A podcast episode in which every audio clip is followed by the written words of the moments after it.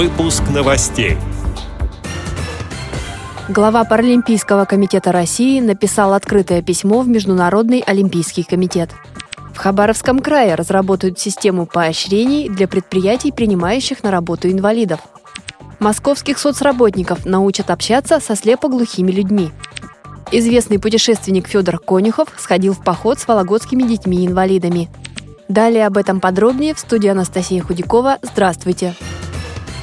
Решение Международного паралимпийского комитета об отстранении Паралимпийского комитета России нарушает принципы международного права и европейской культуры. Об этом глава Паралимпийского комитета России Владимир Лукин написал в открытом письме президенту Международного олимпийского комитета Томасу Баху.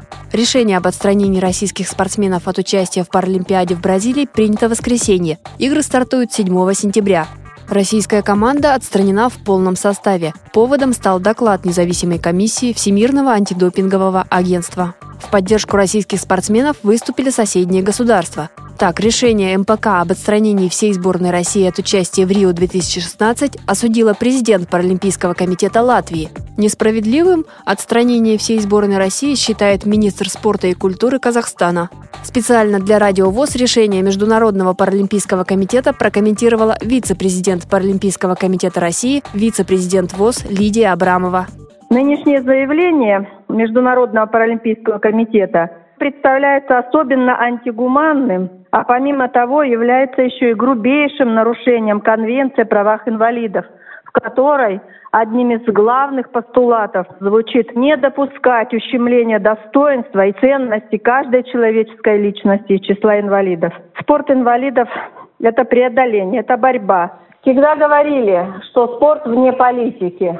Я не хочу говорить, что это политическое решение, но если мы посмотрим программу Паралимпийских игр, то в ней от Паралимпиады до Паралимпиады из программы убираются именно те дистанции, где всегда Россия завоевывала золотые медали. Сокращается программа по легкой атлетике, по плаванию. Я имею в виду спортсменов с нарушением зрения. Объединяются классы B2 и B3. То есть вот эта тенденция, она как-то прослеживается уже не первую Паралимпиаду. Полная версия интервью выйдет в программе «Личное мнение». Хабаровском крае разработают систему поощрений для предпринимателей, которые берут на работу инвалидов. Об этом заявил губернатор Вячеслав Шпорт. Сейчас в регионе проживает более 24 тысяч инвалидов трудоспособного возраста. Работает из них около 10 тысяч. В России существует закон о том, что в каждой организации, где работает больше 100 человек, 3% рабочих мест нужно резервировать для инвалидов. Выявлено, что эти требования соблюдают меньше половины предприятий, а 20% не знают о законе вообще, говорится на сайте правительства Хабаровского края. В ходе совещания участники пришли к выводу, что предприниматели будут охотнее выделять рабочие места для людей с ограниченными возможностями здоровья, если у них появится в этом финансовый интерес. Фонд поддержки слепоглухих соединения совместно с Московским педагогическим государственным университетом осенью этого года запустит программу подготовки переводчиков для слепоглухих людей. Обучающие курсы по основам тифло-сурдоперевода пройдут для работников социальной сферы. В конце июня Национальный совет при президенте России по профессиональным квалификациям одобрил профессиональный стандарт Тифло-сурдопереводчик. Сейчас он находится на утверждении в Министерстве труда и социальной защиты, сообщает агентство городских новостей «Москва».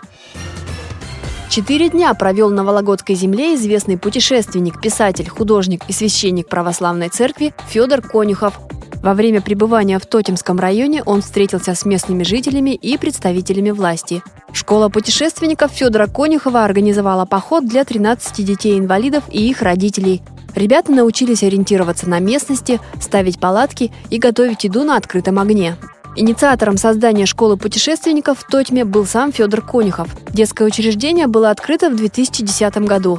Это образовательный проект, привлекающий тысячи молодых людей со всей Вологодской области и из соседних регионов. Призван заниматься духовным и нравственным воспитанием ребят, готовить их к походам, знакомить с опытом знаменитых исследователей.